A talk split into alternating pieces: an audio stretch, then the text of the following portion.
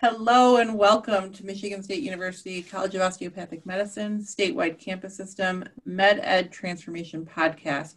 I'm Dr. Deb Young. I am the Director of Faculty Development.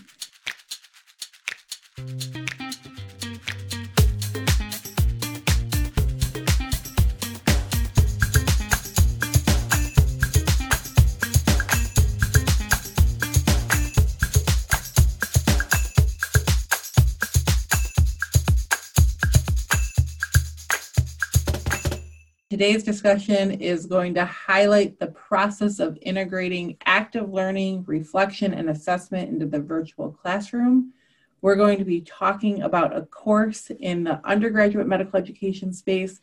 However, many of the concepts can be extrapolated to the graduate medical education world when discussing um, changing of rotation or overall GME programs. And it is really about getting learner involvement and active listening by the faculty. And I am joined uh, here today with Dr. David Strobel, um, who is the course director for the cardiology course. And and uh, David, if if you want to take a minute and uh, kind of give an overview of your course and and what's been going on, and then we can start talking about some of the the great changes you've made.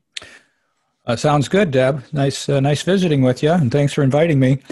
Uh, a little, little background. Our, our course is uh, is named uh, OST 579. It's the cardiovascular medicine uh, second year course, which is nine credit hours and takes us about 11 weeks to deliver. usually in the late fall, right up until the students are finished with semester five, which takes them just before their um, vacation holiday in December. And uh, of course, this past year, uh, lots of changes with COVID 19. We um, decided early in the, in the planning that we would do an all virtual course, even though at, at the time we started planning in March of last year, there was so many unknowns. But I just thought it would be best to just have all my faculty aligned and, and myself to to do a virtual presentation so we didn't have to go on again off again turn it on or off. And in retrospect that that was the right decision. Yeah and the the virtual type classroom really isn't new to msu com because of covid. Um, msu has the, the college of osteopathic medicine has three campuses and so two of our campuses really participate in virtual learning on a regular basis through the Polycom system.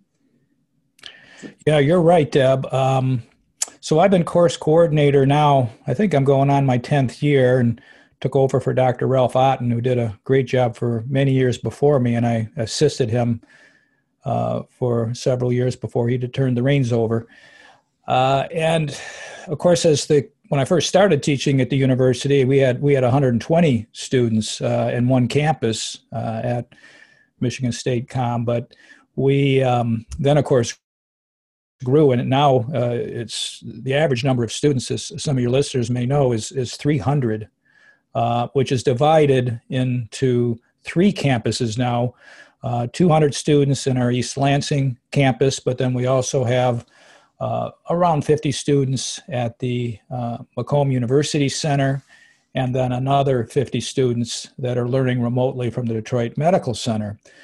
And with, with that expansion and adding the satellites, we then uh, developed, as you mentioned, a, Polycom system so that as I was lecturing in the front of Fee Hall uh, in East Lansing, uh, the students would, would see me live um, you know, at the remote sites on a big screen, uh, and uh, they they could, you know, ask a question, but it, that was kind of cumbersome uh, to, to to accomplish that. They'd have to come up, get the microphone, ask a question, have to repeat the question, and you know there was always challenges with that. To be real frank, uh, as you know, you were you were involved with uh, with MUC and it, it, almost it felt bad as as the coordinator and, and kind of as the as a professor that the East Lansing students uh, just you know by the nature of the system had an advantage. They in between lectures could come up uh, when the recording was off and ask questions. You know you could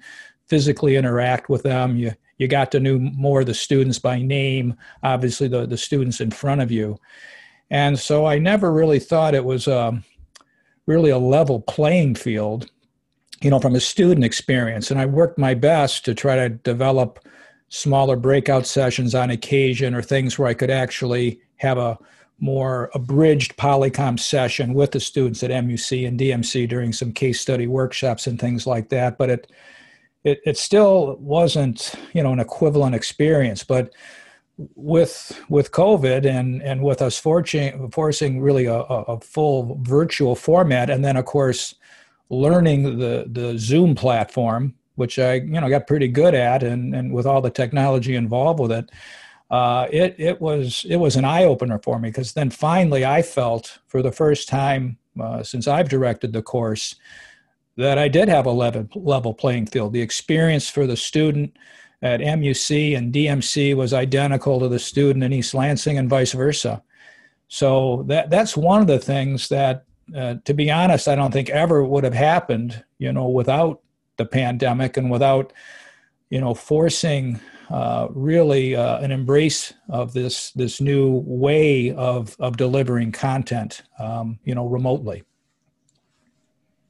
In that transition from being live in, in front of some students, even though there were two other campuses, as you say, on an island, to transitioning to being 100% virtual in front of all the students, what would you say were your biggest challenges um, on, on both sides in the Polycom world as well as the Zoom world for you or your faculty? Yeah, that's again a, another great question. So, uh, I I was very intimidated by w- what we were going to embark because I've got a lot of moving parts. You know, in my course, it's a it's a it's a big course. It's a it's a long course. It's a difficult course. I've got a lot of great faculty that that help me. I don't I don't give all the content.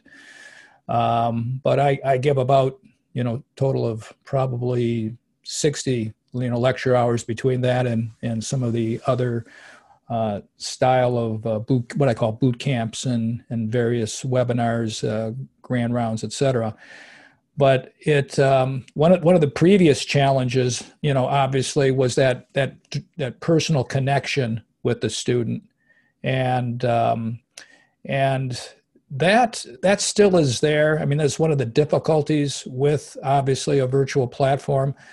But the advantage, though, is of course in the Zoom platform, you you can get chat messages, you can have Q and A sessions, uh, you can change from a Zoom webinar to a Zoom meeting, where then and you actually can have you know the video and audio on of the students participating. We we limited that to smaller events um, because it'd be kind of cumbersome with this year we had 298 students we couldn't have all their, their videos up and all asking questions and participating so so one of the challenges i think is to kind of contain um, some of the q&a until you know after the content has actually been delivered and there's you know some disadvantage of that. Some students like to you know ask a, a question as you as you are moving through the content or get for clarification. Uh, but we we navigated that pretty well. Um, you know the, the, same problem with polycom as i mentioned asking the questions were difficult and uh, from the remote sites. And so what i did the last few years when we were doing the the polycom broadcast is I again asked the students uh, uh, if we could just hold questions till the end and always make sure there was time for questions, but then it was just more orderly um, to have those at the end. And you know, I'm sure as any instructor found, um, there's there's occasionally a few students, and, and that's their right, but they they seem almost to kind of dominate the questions. I mean, they've got a, they've got lots of questions, and so, so the kind of a disadvantage for that type of student is they may not have as much face time. But on the other hand, we offered other opportunities, such as uh, something we called the daily Zoom, which was a separate uh, faculty-led uh, Q&A discussion with the class, so that after the morning's content was done, students could then go into the meeting format and have what we called a, uh, a daily Zoom where they would have FaceTime with uh, at least uh, a professor or two that uh, you know carried the content for that day or the, the, few days preceding that. And we also incorporated incorporated uh, discussion boards so that if we couldn't get to a question, that uh, we could address it later in the discussion board that students had access to, and they could also ask questions in that format. So we just, uh, you know, that that's probably the biggest drawback is you just you don't get that direct content contact with the student, and I miss that, um, and I think the students miss that. But it's it's really not something you can accomplish with 298 students anyway. So uh, I think I think right now the, the, system that we have for handling the uh, student questions and, and the need for clarification it, it is still handled well, uh, but probably not to their you know all the students' preference. I, I love that concept of, of the daily Zoom. I mean, it just gives another opportunity for students uh, and learners to, to ask their questions in a, a safe space. Um, and also, if one student has a question, most likely more than one student has a question.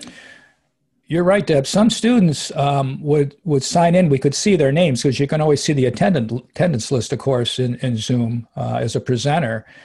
And you'd see tons of students that never asked a question, but they still like to be part of that and have the opportunity, if they wanted, to, to throw a question out.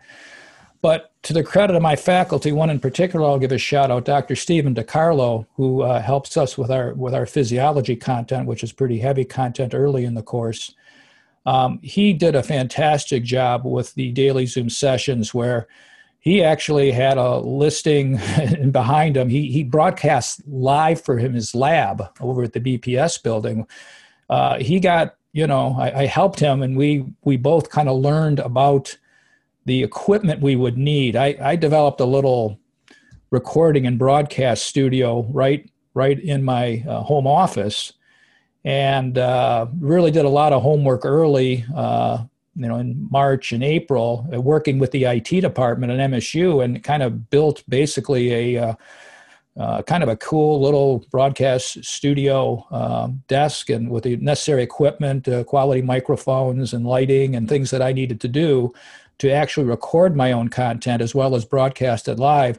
Uh, Dr. DiCarlo was really intrigued by that, and he developed, with the help of the IT department and, and Stephen Elmer, who worked very closely with us in developing the virtual course, uh, developed a little mobile um, uh, broadcast cart for him that had double um, uh, webcams on it and allowed him to go back and forth between slides and actual demonstrations right live in his lab again, something we never would have even considered if it wasn't for COVID, but it really brought kind of a live experience uh, to the students.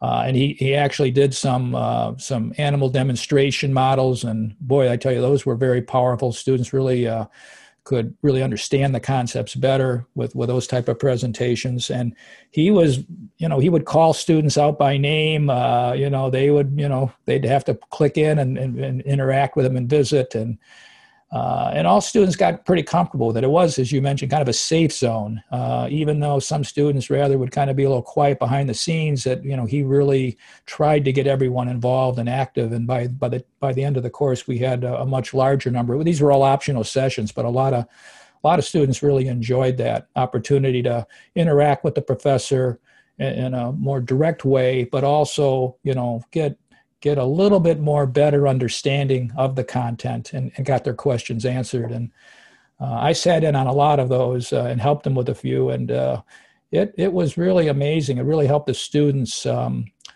integrate you know what they've learned and, and put it kind of into more of a practice and uh, and that's where I think they, they really solidified their learning and really helped them for their board study as well.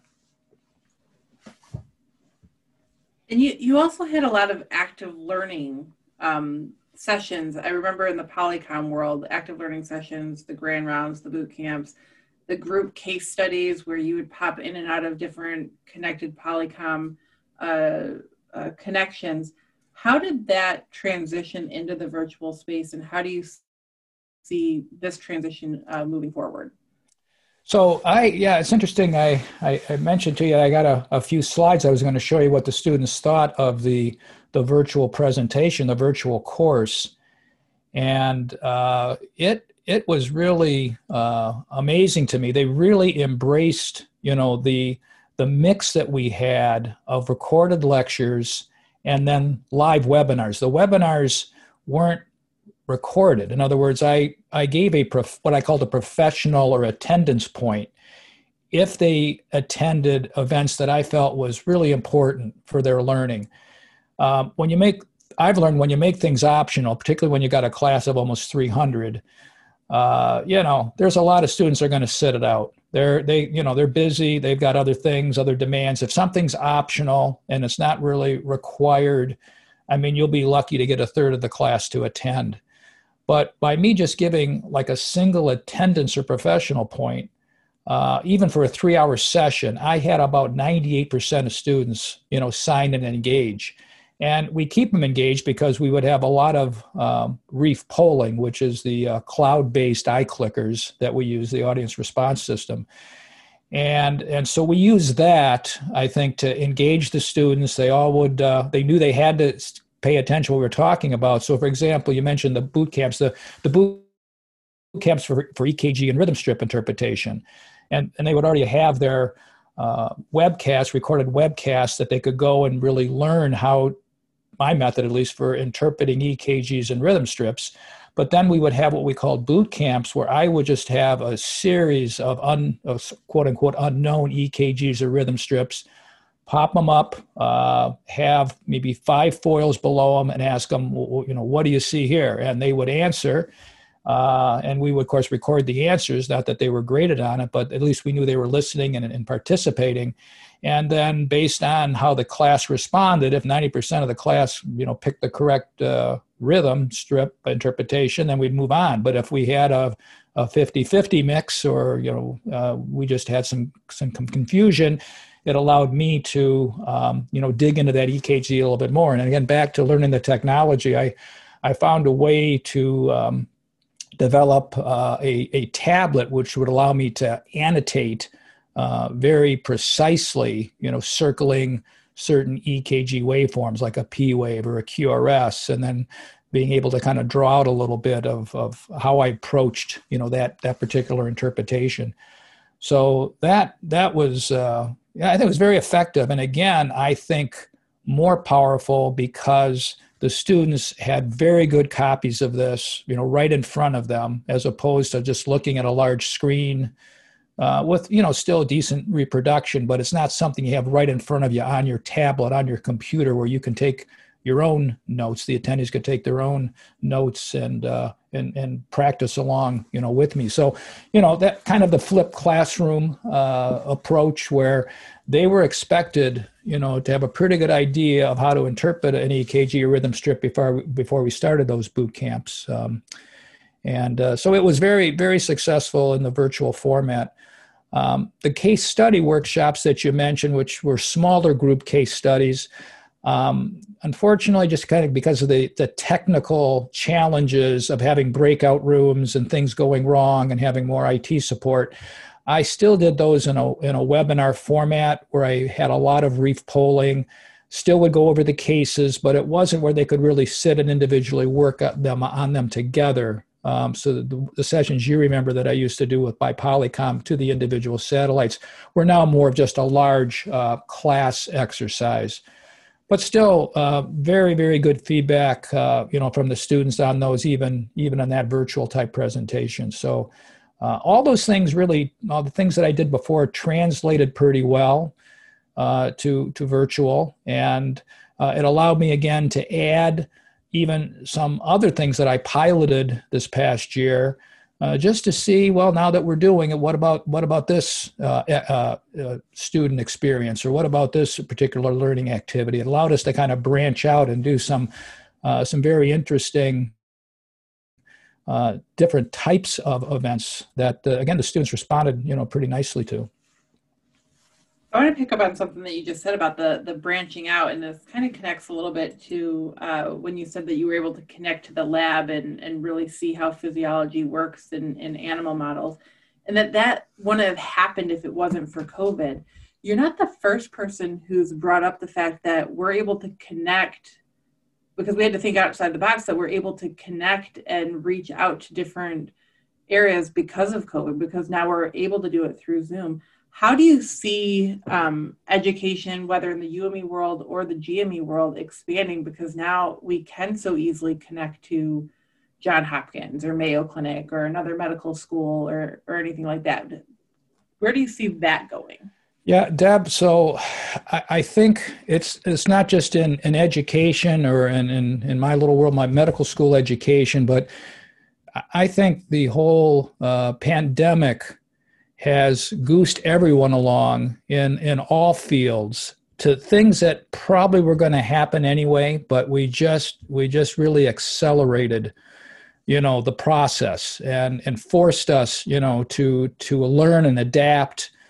And I, these were some things i think were going to happen anyway. Um, there, there i'll just give you an example. There there's some things that i always wanted to do in my course that you know i just couldn't figure out a way to do it. I really wanted to to have live patient interviews where i could let's say we just got done talking about uh, valvular heart disease. Um, how, how could I bring in a patient that really had uh, advanced aortic stenosis and then underwent and what kind of symptoms did they present with? How did how did uh, what kind of diagnostic testing did we do? What was the experience with the aortic valve replacement going under a major open heart surgery?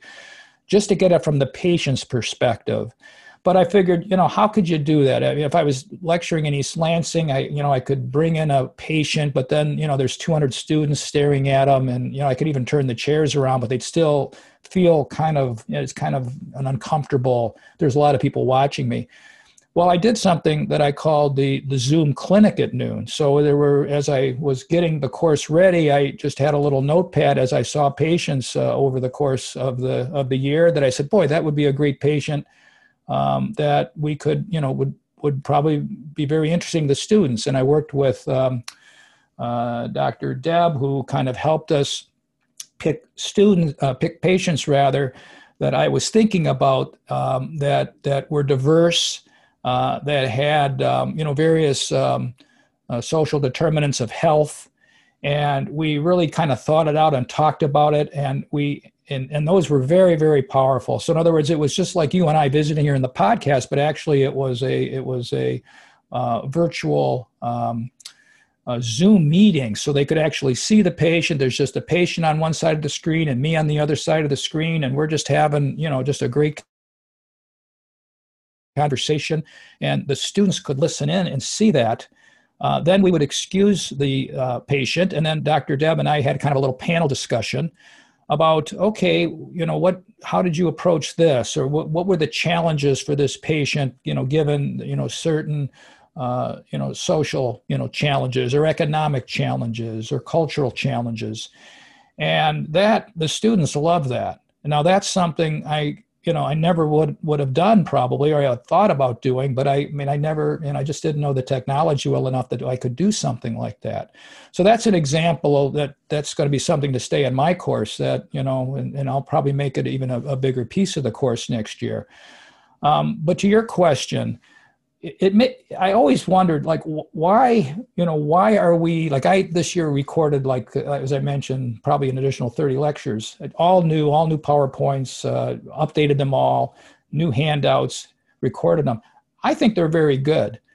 But to be frank you know someone at Johns Hopkins you know or at Duke or or somewhere else you know there may be even you know fancier bells and whistles and technology with uh, you know 3D anatomical models and you know with with heart sounds associated with it and uh, you know obviously productions of content that would you know would, would be better than mine. Now I, I again I feel like I, I give a good lecture and the students like my lectures but my thought is since I've gone now to all recorded content and then just worked on more of application of that content in things like the boot camps and the interactive grand rounds uh, and case study workshops.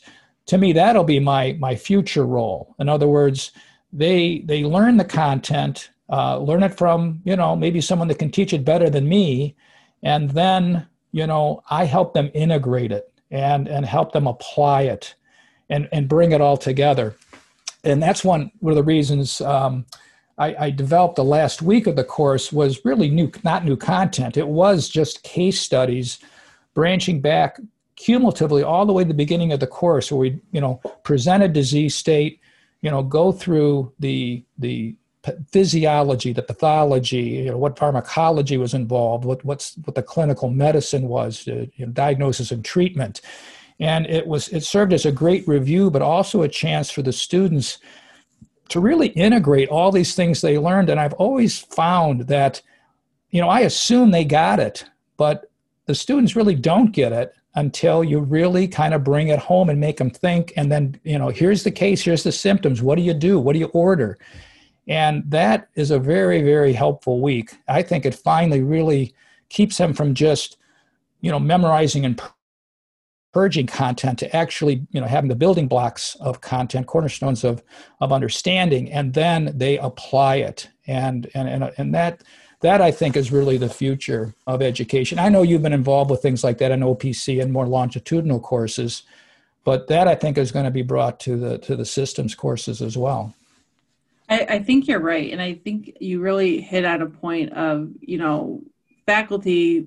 We, we only have when really six six months, three to six months to make any changes to our course for the next time that a course is going to be launched because they happen every year um, you run the course, you debrief the course, you make changes, but content's really, you, you know, you have to have that finalized and course packs and who's teaching what and what days. And I mean, really three to six months to make changes. And that COVID really forced you to make changes quickly, early on in the planning, and, and you ran with it. And uh, there's always going to be things that you'll want to modify, but I think you made a great point of, you know, the content can really now come from anywhere and it's going to come down to the that active learning model right deb and also you know we're we're in a big sea change when it comes to residencies now and and just certification and and and, and the boards you know are, are probably going to be you know be, be similar and so um, we're in that world really already, right? And so I, I just think that it makes more sense to have everybody with the same building blocks and and have the ability that it doesn't really matter, you know, where you are. You can you can still learn the content. Uh, but then again, our job, and I think that's where you know where our faculty will shine, and that we will be able then to um, help them really get ready then for you know going from the pre-clerkship to the clerkship years you know be ready for the boards but, but particularly ready to be ready at bedside where they're just not again doing the undergrad style of you know memorizing and then purging and getting ready for the next you know exam. You know we, we have to you know get more into them really having a full understanding of the disease states so that and and how to handle that bedside experience with the patient. And so that that's what I think is going to is going to be better. So a lot of these things, you know, are changes, you know, for the better. Yeah, I think that's million dollar question that we're all uh, trying to face is, you know, the the bridging of the curriculum, course to course, semester to semester, year to year, and then really that final bridge of UME to the GME world, to then the I'm going to say the CME world when you're an attending you know full full physician and and being that lifelong learner. I'm going to change gears for a minute because something always amazed me when i was faculty in in your course is that you always had the highest percentage of students give feedback to your course and as as a course director myself and, and faculty person like we we strive to get that feedback but you do something really unique in your course that i think allows you to get that feedback. You have student course liaisons. Talk to me about that. Yeah so this actually is a little story behind that. Remember one of the last years dr otten was the um, course coordinator uh, I remember being in the front of the room with him, and he was just being deluged with students coming on, asking him questions. Um, his uh, course assistant at the time just burned out, overwhelmed. I mean, because we had, you know, we had we had 300 students, and Dr. Otten, you know, when he started, was teaching, you know, 80 students, and now we got 300 students um, with all of them, you know, let's say just a you know classic example of let's say the handout in their course pack doesn't match match the content of the lecture that's being given. The course assistant would get you know 200 emails and saying you know hey this content doesn't match you know what we're being this is the wrong handout. Or or for example let's say there was a concept that we you know we discussed um, you know students you know want to email us. You know and of course they should be able to interact with the professors but there's a difference between a class of 80 and a class of 300 where you just be up all night um, trying to answer the same question you know you know 50 different ways. So it made me think that what would really help would to be almost you know have the equivalent of graduate graduate assistants. They're actually students that are taking my course, but students that you know for whatever reason are very interested in internal medicine or cardiology, and obviously are are are very um, you know have good learning skills. They're they're they're students that are respected by their classmates, have good communication skills. So I uh, decided to just pilot having what I called cardio liaisons, which were liaisons uh, just specific to my cardiology course. And uh, the way I chose those is I just went to student leadership. You know, I got a hold of student leadership. I said, "Look, you're familiar. I don't know anybody out at MUC and DMC that could help me with this. Could you, you know, reach out and find out, you know, which students would would be interested in this?"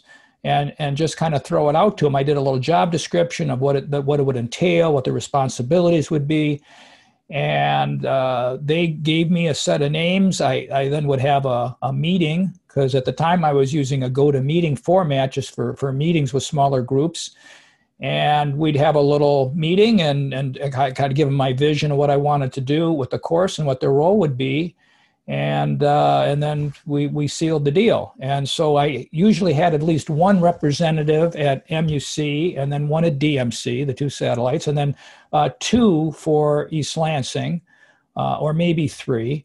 Uh, and uh, and that was so successful the first year we continued to do it. So what it allowed us then to do is to funnel. Um, you know questions comments and and limit you know everyone reaching out the students in the class got comfortable uh, because the communication was super. In other words, once we identified a problem, by getting that liaison then to contact me directly or the course coordinator directly, you know, we were able to uh, take care of it immediately. So, and it allowed us to do it on the weekends. Um, it, it uh, they had their own way of communicating. They communicated by Facebook, and they also would send out class emails after our meetings. Uh, I'd have a liaison meeting uh, every Monday night, and we would kind of review what the week ahead was, and they would kind of put forward, "Hey, this is this is the word on the street. The, the students like this, they dislike this. There's a challenge with this," and we really were able to take care of problems before they festered, and if possible, made you know real time corrections and so back to your question, you know, how, you know, because of the, you know, the feedback, um, how, how did I get so many students maybe to participate in evaluations? The students felt that that they appreciated so much that ability to have that level of communication. They felt so connected that I feel a lot of the students just feel they want to give something back. I mean, they, they appreciate it to the point where they know that I would take their feedback and uh, it would not it may not improve it for this year's course but many times it, it might if it's something that, that we could correct in real time.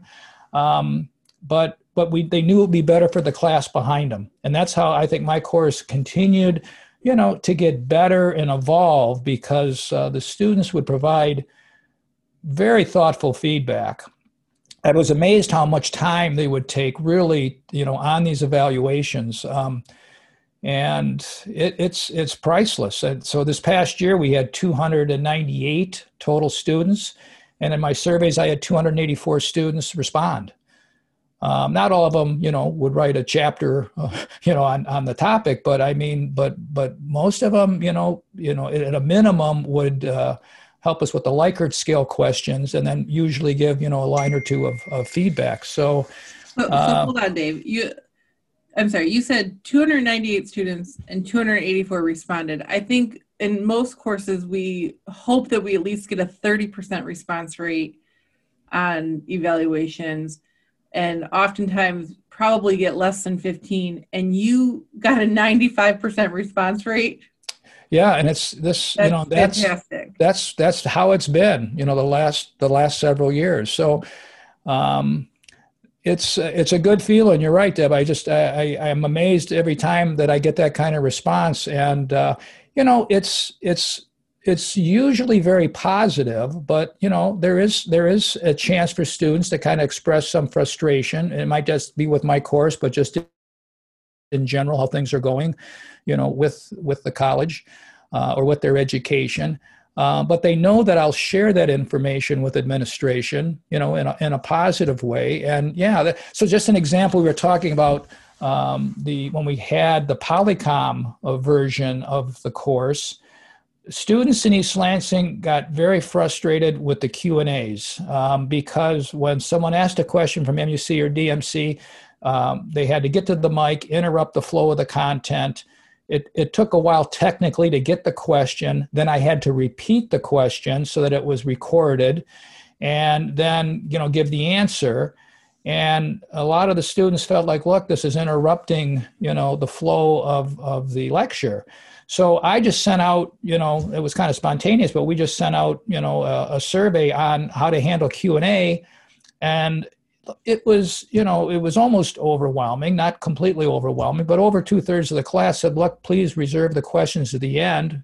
Uh, more so in the East Lansing group, but then I just showed the students here. Here's here's the response. This is what this is what your classmates want, and everybody accepted it. You know, they might make a comment later in the evaluation, say, I still would like to ask live questions, but it, it seemed fair. You know, and at least I, I heard them and we we we tried to do a democratic approach to okay how should we handle this problem? And when you do things like that i think you got happy students. And when the students are happy the course just runs smoother in my in my opinion. So I, i'm a big proponent to feedback. Doesn't all have to be positive, but sometimes just the fact that the students can give that feedback and feel that their voices are being heard, their concerns are being heard, uh, really, really pays dividends. You said you had a couple slides you wanted to share regarding some of yeah, let's see if so. I can uh, find those real quick here.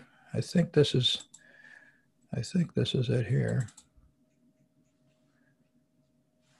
Yeah. So can you can you see that Deb, on your end? All right, yeah, I just I threw a few to show you how that how that feedback might uh, might work. Um, so let me just back up a little bit. Um, so, for example, the boot camps, and I always like to get feedback. You know how that current class felt. You know how these these boot camps, the so far flip, flipped approach worked. And boy, that's reassuring when you have 284, you know, students and, and 70% of them strongly agree and then another 25% agree. So that tells me I'm on the straight, you know, I'm on the right path. And you can't even see the slice that strongly disagrees. So very few, you know, did, didn't like it. So um, that's an example of something that gives me feedback to say, good, that's something. If I pilot, it's it's working. Um, should there be more or less emphasis on EKG material? Because uh, when a student finishes with my course, I've got basically an EKG and rhythm strip interpretation course within the course. Now, not all that material is going to be on the boards, but I, I feel it's important. It's something that Dr. Otten did, and I just kind of picked it up and continued to kind of fine tune it. But 87% of the class said the current emphasis is ideal. You know, a few said, you know, you know, much less emphasis is needed. That's just a sliver, but it's not. The majority of students, even though they they know all that's not going to be board material, are still very happy that they were able to, by the end of my course, learn and interpret an EKG and rhythm strip very proficiently. Uh, grand round, same thing. You can see that strongly agree and agree. Um, they they liked that integrative case study uh, approach here's we were talking about the daily zoom uh, meetings like how how how were they helpful and you could see 40% said yes continue the same format uh, 20% said yeah but you don't need as many um, but you you can see you know just a small percentage 12% didn't attend not worth the trouble uh, but most of them you know liked the idea at least you know more than half the class thought it's something that it's it's a useful format. Again it was optional so some students didn't attend because they hadn't covered the material yet and some people just you know they got other things to do and that's fine. But we more you know when you get over 50% it's helping students it's a good thing uh, we did something where we did an individual quiz on the Friday before the uh, Monday exam. It, did, it wasn't worth a grade or points, but did the students like it? And you can see overwhelmingly they, they strongly agreed or agreed. So again, that's something that we put in. We have four individual exams within my course. So we, we just made sure there was one before everyone. Uh, this was that professionalism or attendance point policy uh, again, overwhelming that students, even though some of them in the evaluation said, look, you have three points, not one point if I got to sit there for three hours. And, you know, some people, you know, thought that, man, I, I got to sit here for three hours for one point. But overwhelmingly, they, they liked that, that policy. So that, again, told me I was on the right track and allowed me to, um, you know, incorporate maybe that a little bit more. Uh, I always, you know, I'm concerned am I preparing the students properly for their board tests because I'm semester five, they're going to take the boards shortly after semester six, and they're already studying for boards. But you can see they felt that the way I integrated some of the uh, the, the first aid uh, step one for the USMLE uh, textbook um, and they, they, they liked that. They felt that that was helping them study for the boards as they studied cardiology, which I personally think is, is really the way to do a board review. This is interesting, and I'll um, just show you the pie graph because it looks kind of all over the place here. But then uh, this was the, I think, the bottom line here, the question that we have to answer. If I'm going to do, the, I'm planning the course next year, assuming the pandemic was behind us, what would they like after the virtual format that I did this year? So let me kind of show you it in this way. So 96 of the 284 students said continue with a similar virtual course, no changes. So a third of the class loved it as it was. Um, then another 24% said continue with a similar course with mostly recorded lectures, but then maintain a mix of Zoom webinars and in person events. You know, that kind of makes sense. In other words, they still wanted some connection to the classroom. So maybe instead of a you know grand rounds that would be virtual or Zoom, maybe you know have an in-person event so that they could get together with their classmates or you know actually interact you know with the professor uh, in real time. Um, then another 24% said continue with a similar course with mostly recorded lectures, but eliminate all Zoom material and transition back to in person events. So these are probably the students that really missed, you know, the social interaction with classmates and professors. So that was another 23%. So um, very few said, you know, transition back to the way we used to do it. 16% wanted to go back to the old way. So that's that's the power of of these numbers. You know, so you're right, Deb. When you get 90 out of you know 284 students on a survey, it's going to be the students maybe that really hated it, or the students that you know really loved it, or you know. To me, this this is accurate. So I, I sometimes I don't put weight in evaluations when there's 90, right? I want to have all of them, the ones that normally don't answer surveys. I want to I want to know what everybody's thought was. Everybody gets to get a, gets the same vote. And now I think this is this is the question I you know I wanted to answer for next year is how will I approach this? And I probably will do something you know where the yellow is there. Similar course. They love the having all the recorded material in front of them, but then mix up still some live events when I do the uh, flipped classroom approach. And then I think I'd have you know almost 85% of the class you know on board. Uh, and uh, so that again i think is the, the beauty of of doing this. Now the, the reason i developed doing my own course surveys is that the course um, end of course uh, faculty and course evaluation that the students do traditionally at the end of the course is usually formatted um, you know, so it's it's the same questions for all of the um, system courses, and uh, and that I think limits then to really kind of tease out this type of information that helped me with my specific, you know, course, um, you know, development. Uh, course pack information. This was this has changed over the years, but you can see now that only 10% of the class wants a printed course pack. You know, 67 two thirds want all digital. They want to save the paper. Um, they're used to annotating on their tablets, um, and so they they like it. Other people, I mean, I'm old school. I like a piece of paper in front of me, so I like a printed. And um, so but we'll probably do kind of a hybrid. I've learned a little bit by this, and I might actually have two very two different types of um, course packs. One all digital, uh, and then one that would be printed to kind of save on some of the paper, so they have at least the powerpoints in front of them, but they don't need all the supplemental material that we put in the course pack. Uh, I had a required textbook, so not to say all the feedback's positive. You know, should the Lilly textbook be required next year? And ninety percent said no. They they really didn't. They didn't really want it required. They didn't. So, Dave, they didn't so what what are you going to do with that? You know, that will be instead of required textbook, a recommended. Okay. It's a it's an excellent textbook. I, I was very surprised because I thought they'd love it, and I always heard that you know maybe we should go to course pack. I mean, instead of a course pack, have a a textbook that we teach off of. But this told me they don't they don't really like that. They like the fact that we do our own lectures and we give them a course pack. Uh, I don't think I included it, but there was one um, question I asked them: uh, how how do they study? And it was it was kind of interesting. I mean, there's some students, uh, you know, not a large slice, but still a slice that just they're basically studying for boards during the course, and the course comes secondary to their board study.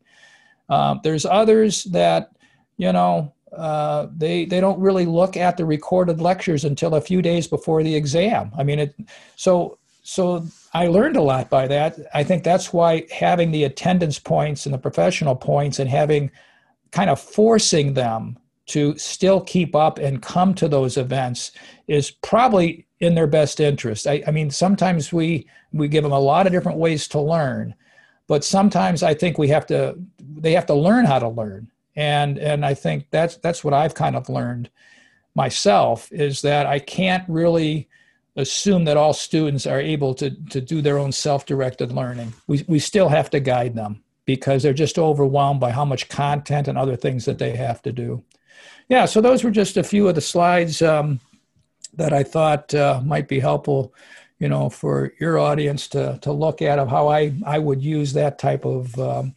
evaluation and shaping the course and, and what I do going forward. Dave, that that's great. I, I mean, I, th- I think one of the things that that we're all faced with, and it's similar to when we're developing an assessment. Like, did the students learn from the course that we taught or the rotation that they're on?